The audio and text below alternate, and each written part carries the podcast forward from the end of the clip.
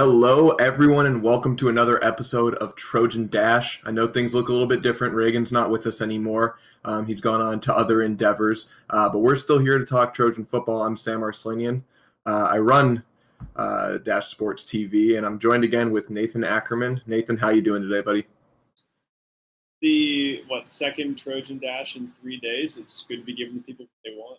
Hey man, season's coming up. We had to we had to make the switch new schedule on the horizon. It's uh, it's looking good. So uh, big news today.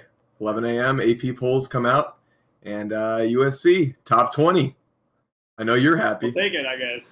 Yeah, oh, no, I'm thrilled. I mean, I, have been I've been talking about this for several weeks. It's just like it makes no sense. This you cannot tell me this team is the 20th best team in the in the, in the country, right? I mean, you look at the teams ahead of them, and you see like BYU, who like yeah is six and 0, 7 0, something like that, but they have no Im- impressive wins. The only somewhat difficult game on their schedule is like Boise State or something like that. They don't even they haven't even played them yet. Then you look at schools like what Coastal Carolina. It's like what are we what are we doing here? I think once once once SC gets gets on the field, they win maybe you know hopefully their first two or two or three games. Hopefully people recognize that this is like easily one of the 13 or 14 best schools in the country. 20 right now is just kind of disrespectful.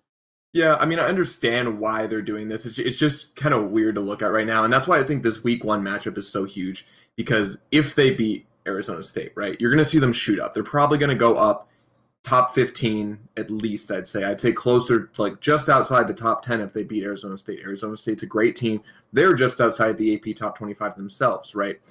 And there's a lot of teams that really don't deserve to be there. You got BYU, Coastal Carolina, and Marshall.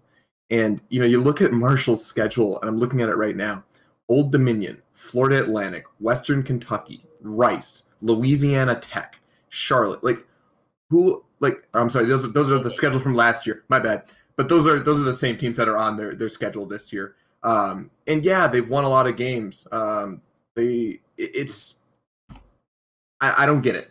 And I know they're they haven't played any games yet. USC hasn't played any games yet, and you're going to see them go up, and you're going to see a lot of teams shoot into the top 25. You're going to see Utah if Utah has a couple games, uh, a couple wins before they play USC, and hopefully USC finds a win in that game and puts them back down where they belong. But BYU at nine is just ridiculous.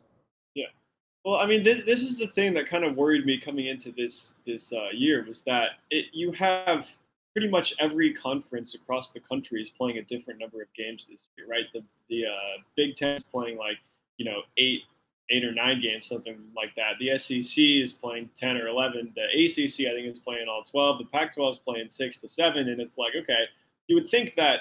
I mean, the AP voters should be looking at pure talent rather than standings, rather than the you know wins and losses every every single year. I mean, obviously the you know, un, un, undefeated Clemson's are going to be like the best teams in the in, in, the entire country. But you would think that this year, given that everybody's schedule is so all, all over the place and nobody's even playing the same number of games, they would look especially hard at how good these teams actually are, rather than how many games have they played and how many have they lost. Which it seems like at this point, given that B, uh, BYU is what six and 0, 7 0, something like that. Um, I mean, you would think you would hope that they would say, okay, they haven't played any good teams yet. They're six and zero, oh, but they're not really that. Well, I would I wouldn't team. say that they're not a good team. They they have sure, some very convincing they, wins. Right. They're not they're not but they elite. But they aren't no, they aren't they aren't the ninth best team in the country. Right. And I was I was hoping that this year they would say, okay, we're going to look especially close at what what is the actual talent of these teams and you know, for SC, you could say, okay, they haven't done anything to really prove it this year because they haven't played. But on the flip side, you could just as easily say they haven't done anything to prove anybody wrong,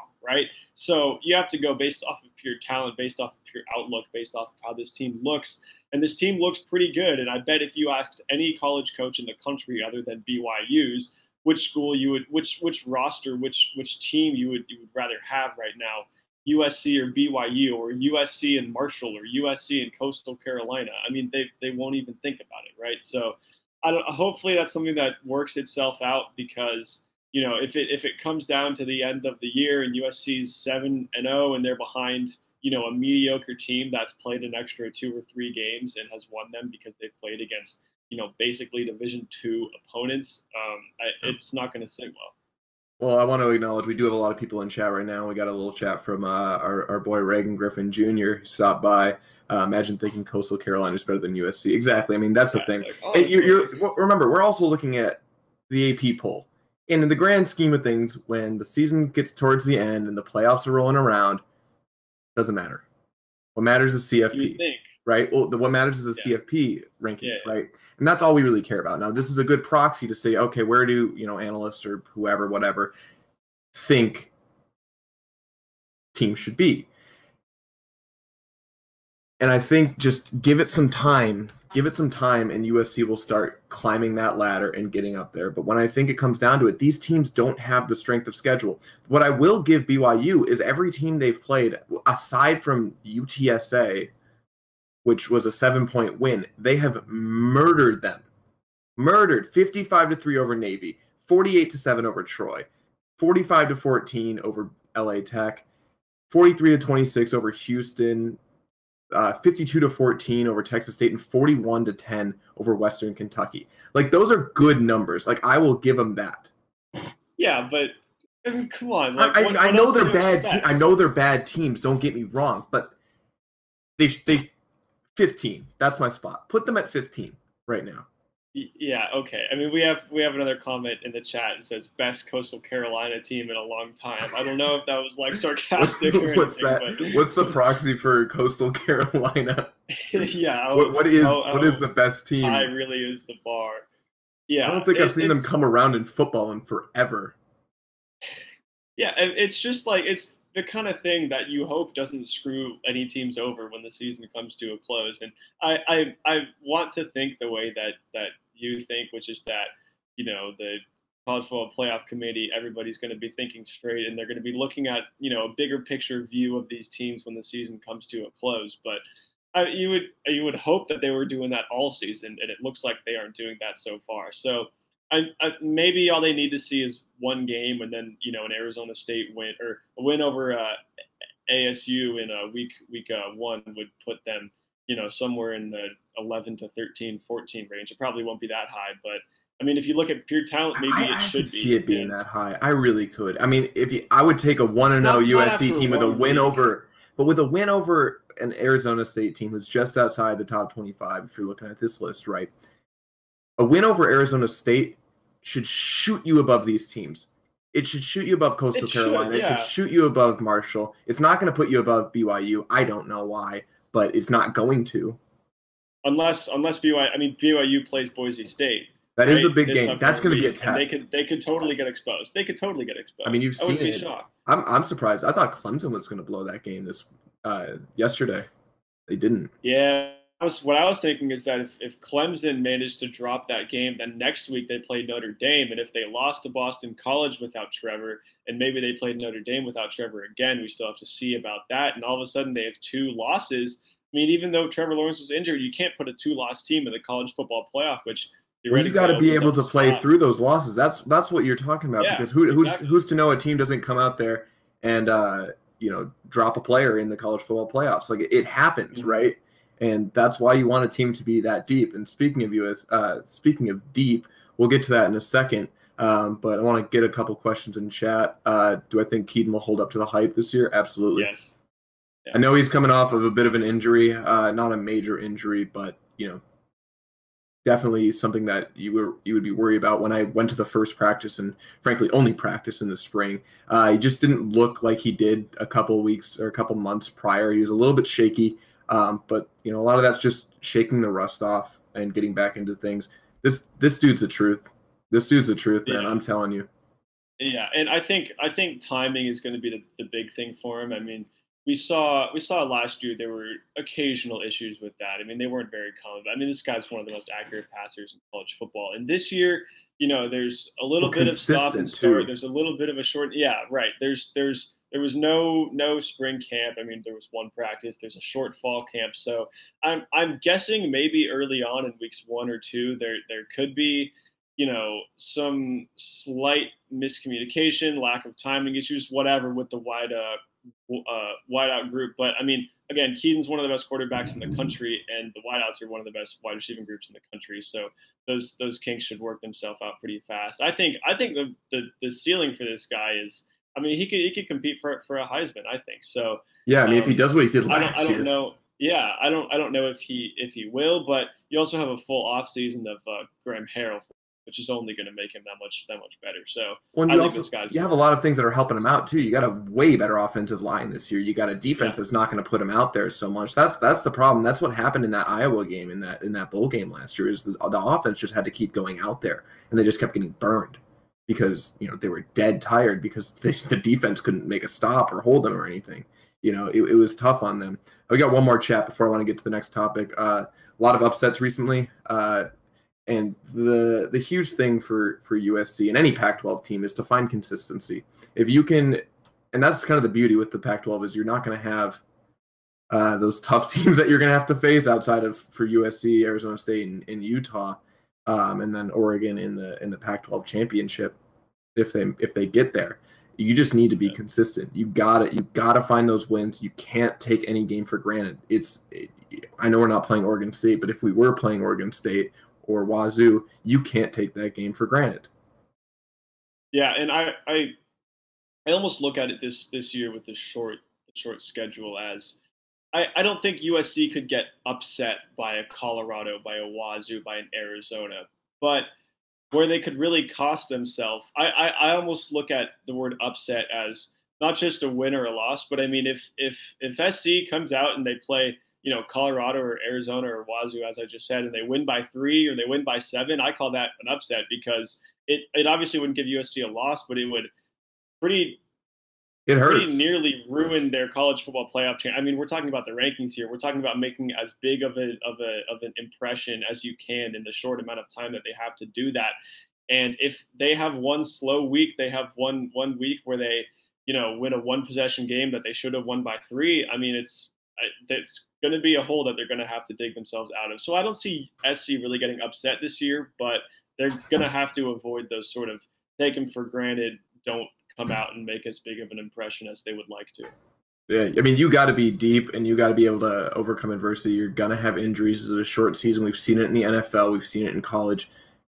You got to get past injuries. And one thing that's getting past injuries is USC's running back core right now. Uh, Markese Stepp is coming back. Uh, he looks great, apparently, from what we hear from practice, because we're not allowed to go. So we're taking uh, the coaching staff's words from it and uh, Tim Tessalone's words from it, uh, the PR guy for USC Athletics. Um, but I want to talk about the the rushing core. We got a lot of good running backs here at USC right now. Who's going to lead them? Go.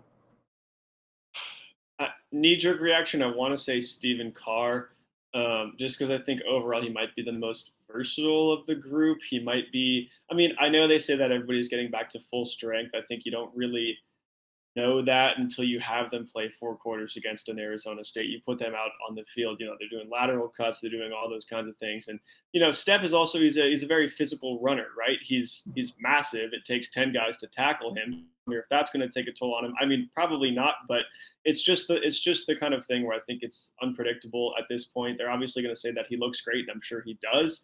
Um, but I, I I think it's hard to know for sure. Obviously, for us, especially not having seen any any practices, not having seen them play, um, whether it'll it'll it'll hold up. And I want to say out of the gate, um, as they've been saying, Carr has been looking great. Like he's been you know, one of the bright spots of this shortened fall camp. So I, I see that carrying over right into the early season. And uh, again, this isn't. I, I, don't see any any running back on this team putting up a, you know, 700 yard season and you know averaging 100 yards per game. I think that they're going to go with that sort of committee kind of kind of thing because as I'm normally against that, I think it makes sense for this team, um, given given the guys that they have there. So I, I nobody's going to you know run for 100, 150 more yards than any other guy, I don't think. But in the end, I would say Stephen Carr, but I could also see it being Stepp or Malepeai or even Kenan Christon too. Well, I mean, that's the interesting thing is you have such a interesting composition. You got the speed in Kenan Christon. You got the the the finesse in Stephen Carr when he's out there and healthy. You got the brutality of Markese Stepp where it takes 18 guys to bring him down. And then you got Vi, who's just going to smash it through on third and one, which, yeah. it, it, I mean, it's perfect. And they're absolutely going to run that dichotomy uh, of, of backs, right? And they, sh- they should do that. But the guy that stands out to me the most is Markese Stepp. You look at what he was able to do last year. That guy was an animal out there. In the few games he played, I think he played six games. I think he had just over 300 yards rushing. Dude, this guy's awesome, man. This guy is going to tear it up out there. And this is in an air raid offense, too. Granted, it's not air raid, right? Where it's like yeah. a Mike Leach air raid. It's definitely more of a hybrid, and it's a situational air raid, whatever that means. Graham Harrell keeps saying it, but I like it. It's working. The offense is working. Um, but I think Markese Stepp is going to get out there and, and be that that consistent guy where they can put him out there every play if they need to. They're not going to, but if there's a play, he can get that extra yard. He can break off that big run. Whereas Stephen Carr is, I like him. I love what I see from him, but I just need a little bit more consistency from him. And that's great. And I want to see that. And a lot of it's due to injury, and that's fine. Like, you know, injuries, injuries hurt, but I need some more consistency. Vi, I love his role as that that short gain guy, and I think it works. I'd love to see that. Kenan Christon, the he's just so one dimensional right now. Um, and I don't we didn't see a lot of. Strong. He's no, he's strong. strong. I'm not. I'm not saying he's not, but right now, from what we've seen, he's one dimensional. Right, his speed is his, his his big thing. I'm not saying he doesn't have other assets. He's he doesn't have strength or he doesn't have elusiveness or whatever. But his elusiveness and his strength right now is speed and I want to see a little bit else from him, right? And granted, he was young last year, right? He was a freshman, if I'm yeah. not mistaken, right? Yeah. yeah. So I need a little bit more than just speed, but I gotta like the guy. Don't get me wrong. He came in and he ran with it, literally. Um, no pun there, but what do you think? Yeah, well, I mean, I think the thing that I always keep on coming back to, and I might be kind of beating a dead horse here, is that the the wide the the wide receivers in the passing game and Kedon Slovis also just opens up so much more for this for this ground attack to do its thing, right? Because what you do is, you, I mean, you put Amon out there, you put Vaughns out there, you put London out there. All of a sudden, like the entire defense has to cons- uh, has to think about the fact that one of those guys could burn him for like 45 yards, right? And all of a sudden, you get defenses so spread out that you know you pound Stepp right up the middle. It takes, like we said, 10 guys to bring him down. Well, there's only two or three guys there, so he's he's either you know running for 15 untouched or he's dragging guys for like 20 more yards. And I think that that's and that'll that'll work for you know the the physical guys like Stepp and it'll work for the fast guys like uh, a Kenan too because you know you, he's he bursts up the middle also there's a giant hole there and he's gone for 25 before anybody has has has even touched it. Maybe I'm you know exaggerating that, but I just think that that's going to open up so much more space and so much more room for these guys to do their thing and um, I it, again, we're we're gonna when the season's over, we're not gonna look back on this group and say this is why USC is where it is, wherever that that might be, right? Whether it's college football playoff, Rose Bowl, Pac-12 championship, but it's going to be an important aspect of this team more more so than I think Graham Harrell is willing to let on. Well, I mean, I know you're a year younger than I am uh, academically. Uh, but what I will say is I was around for the 2017 season, right? That was the last season with Sam Darnold here. Now, this is absolutely true for you. Um, and it, I, I'm going to say it's true for me too, but this is the best USC offense we've had since we've been here. Um, absolutely for you. Oh, yeah. Maybe for me. Um, but you look at this, I don't see a weak spot on this offense right now, dude. The, the line, the line is the only thing that concerns me, just because it, it hasn't been good, but it's good this year from what we know yeah. and just the people that we know are on the line. I'm excited for that. And that's going to help those running backs. That's going to help Kedon.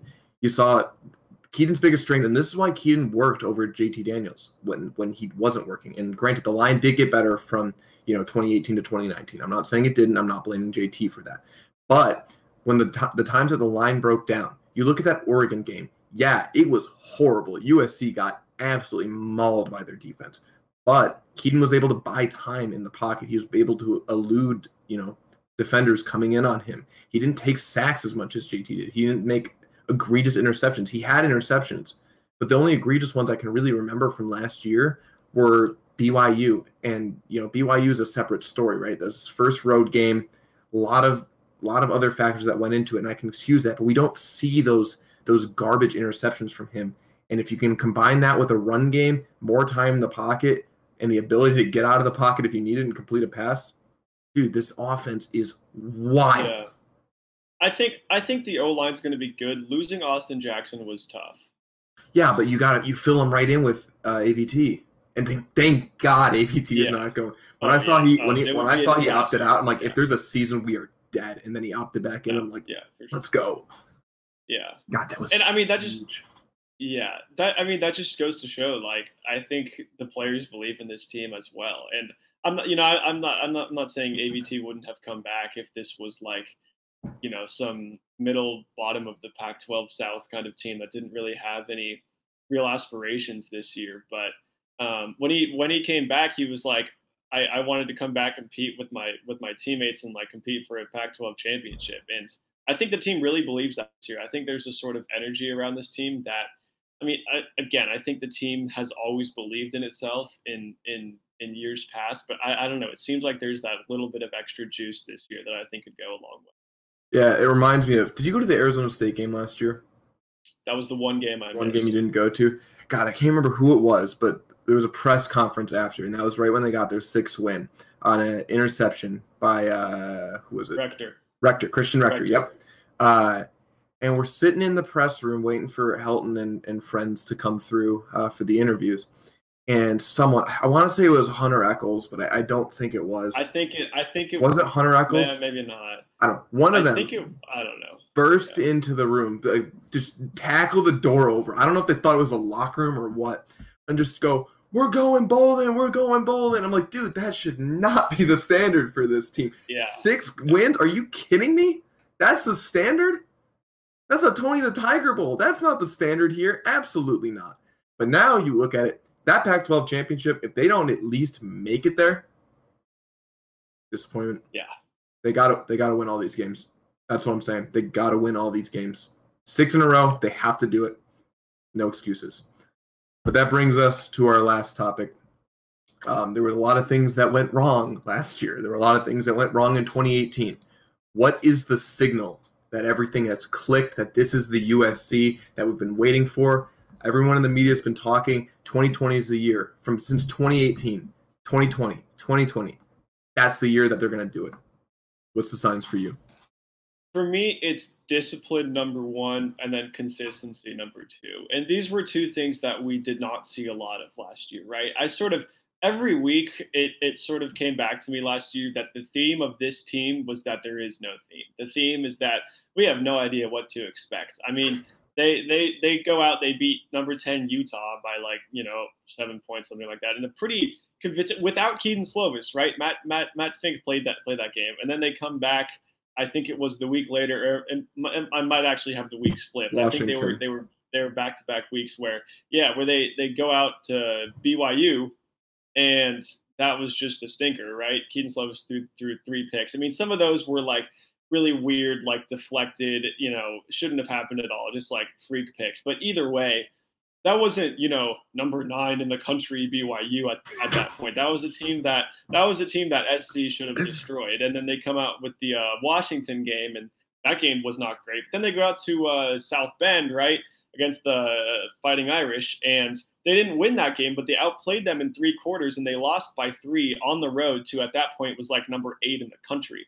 So that was an impressive game right there. And then they come out with the Oregon game. They get, you know, their doors blown open. I, it's just, I, I didn't know what to expect. And I think if, if that same thing happened this year, I don't see how this team can recover from that. And I think one of the teams that brought them down a lot last year too was discipline, was stupid penalties um, on defense, whatever, late late hits, uh, you know, stupid roughing them. I mean, just things like that. That's just un- unnecessary roughnesses, like unsportsmanlike conduct, just things that should not have happened and things that set them back a lot and not only killed, you know, field position or killed that kind of thing, but killed morale too. And then they just go out and lose that game. So that's something that I think is going to turn around this year with uh, uh, Todd uh, Orlando, Donte Williams coming in. Um, but we're, we're just we're just going to have to see because when when when push comes to shove, the players are the ones that are going to be making the difference. And if if they can turn that around and they can become more consistent this year, I, I, I think that's when we know that the that the, the individual pieces, which we've seen for the last couple years, that that they'll all be together. And this this team, when you add those pieces together, the product is going to be special. I'm less worried about discipline than I am a lot of other things. Like discipline's huge, yeah. right? I mean, we know that penalties hurt this team, but penalties don't hurt good teams. If you can consistently win and consistently put up points, it's fine to have penalties there. If you're scoring, if you're up 21 points, yeah, it doesn't, it doesn't matter, matter, at that point, yeah. right? Yeah. So that's fine. You see a lot of these good teams. Ohio State was one of the most penalized teams last year, if I'm remembering correctly, and they were, you know, Ohio State, right? So I'm less worried about that. What I'm worried about is consistency in the defense, right? And I'm gonna I'm gonna branch that out to special teams too, because you look hmm. at, and I want I'm gonna I'm gonna plug this myself again one more time, um, because I called it right two years in a row. Thank you. Um, after that Holiday Bowl, okay, it was clear that that things were not working, but where were the things not working? Defense and special teams. The offense was fine. It, it was it was fine. Plus, halfway through, you lost your starting quarterback again. We had to bring in Matt Fink. You know, Matt Fink's not supposed to be the guy running this offense. Okay, straight, plain and simple. So I'm like, you know what? Helton's staying again. Gonna, they need to fire uh, Clancy. They need to fire Pendergast, uh, and we will figure this out. And they did just that. So two years running, Clay Helton not getting fired, uh, and the right position coach getting fired.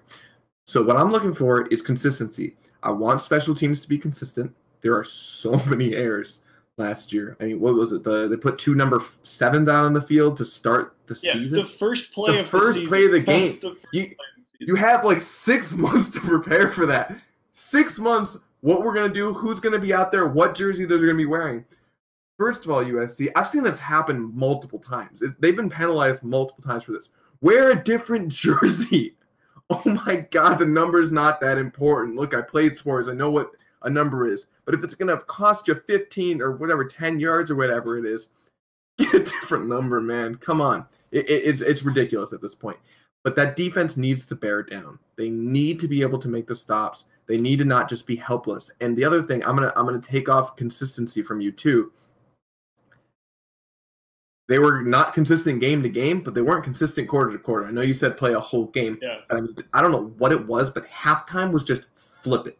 There was so many times I wrote a yeah. story last year where it's like, I'm like, oh yeah, here the story's done. It's going to be done at halftime, yada yada yada, and then mm-hmm. completely different game in the second half, and it just control yeah. control A, delete all, and call it a day. Yeah, and that that that comes back to special teams too. I think it was the Oregon game last year, right, where uh, USC toward the end of the of the first half they were down like seven points, four or seven points, something like that. Like it was a it was a winnable game, and I don't think uh, Justin Herbert was playing particularly well in the first half either. And it, SC had like just scored. There were there was like you know 30 seconds before the half. All the momentum was on their side. I think they were getting the ball at halftime too all of a sudden Oregon like returns a 108 yard, you know, kickoff for a touchdown. Boom. Now it's like a 10, 11 point game. And it just, you know, snowballed from there. So th- those are the kinds of things that I think aren't going to be as big of a problem this year. I think they allowed two uh, kickoff return for, for, for touchdowns last year, which was like most in the Pac 12. And I mean, there, that should be zero. That shouldn't happen all season. So hopefully that gets gets fixed this year. But it's those those kinds of plays aren't just about the points, although the points will certainly kill you. It's all about the momentum. And that was what lost them the Oregon game. I mean, many things lost them that game, but that one certainly didn't help. And it, that's just the kind of thing, like I said, where it's it's all about the momentum. It's all about being disciplined enough to not let that sort of thing happen and then let it spiral out of control from there. And I think that yeah. if they can figure that out, they'll, they'll be fine. Yeah, I mean, like like we've we, we, like we've said the entire show. I'm not worried about the offense in any realm. Like, no. yeah, I I don't even need to watch the offense. I can tell who's going to win this game based on the defense for USC. Say defense wins championships. I, I don't think that's true, but I think this defense needs to, you know, hold its hold its line so USC the USC offense can actually do something. I really, I, I, I would like to say, I really hope Kedon Slovis does not get hurt because quarterback room. Let me tell you, having AVT back definitely helps. I was yeah, worried. Oh, oh, I was yeah, worried. yeah. I'm like, this dude's gonna like. I wasn't like, yeah, he was gonna get sacked a lot if if AVT wasn't there. a lot more. I'm sorry, not a lot, but a lot more than he Mm-hmm. would have if he is there. But I was worried about injury, man. Like the sacks are one thing, but you knock him out for an entire game, two games, three games, whatever the concussion protocol is. That's Oh, it. In a seven game season, that's it. Unless Yeah, they can done. somehow find a way. I mean, you saw against uh, Utah last year, the game plan was throw it up and hope that a receiver comes down with it, and it worked because the receivers are crazy. But you know, I don't know. And we got crazy receivers this year. But that's all the time we have for this episode of Trojan Dash. Thank you guys for tuning in, being active in the comments. We'd love to see that. Nathan, thank you for taking the time to be here with me. Course. As always, you can find us on the web at dashsports.tv, on socials, Facebook, Instagram, TikTok, and Twitter at Dash Sports TV. We're starting podcasts now, so this episode will be available on Spotify along with all of our other Dash shows. And we do columns exclusively with SportsPack12.com through our new partnership. Nathan writes there every week, so make sure you go check that out. And we will see you next week.